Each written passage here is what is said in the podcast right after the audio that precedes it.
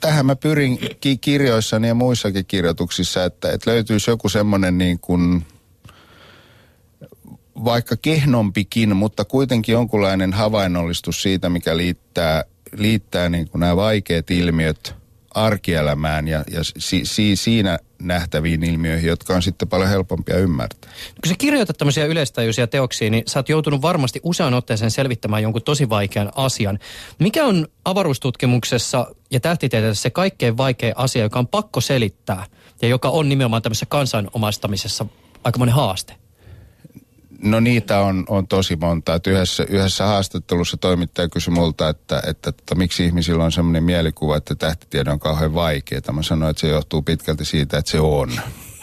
Et niitä vaikeita asioita on paljon, mutta yksi semmoinen, itse asiassa eilen viimeksi olin tyttären koululla kertomassa tähdistä ja avaruudesta, niin, niin siellä, siellä tuli puhetta sitten, vitosluokkalaiset kyseli tosi hyviä kysymyksiä, että äh, onko maailmankaikkeus ääretön?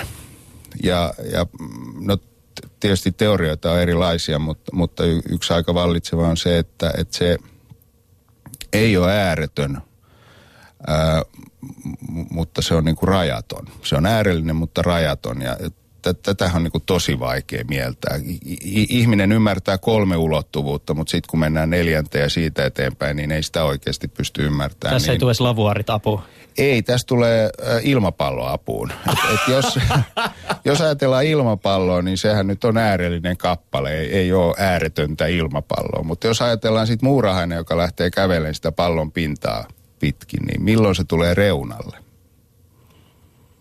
Ei ikinä tietenkään, koska siinä ei ole reunaa. Se ilmapallo on rajaton, mutta silti se on äärellinen kappale. Ja, ja tietysti niin kuin hyvin yksinkertaistetusti sanottuna maailmankaikkeus on, on niin kuin vasta, vastaavanlainen, että se on, se on äärellinen, mutta sillä ei ole kuitenkaan reunaa.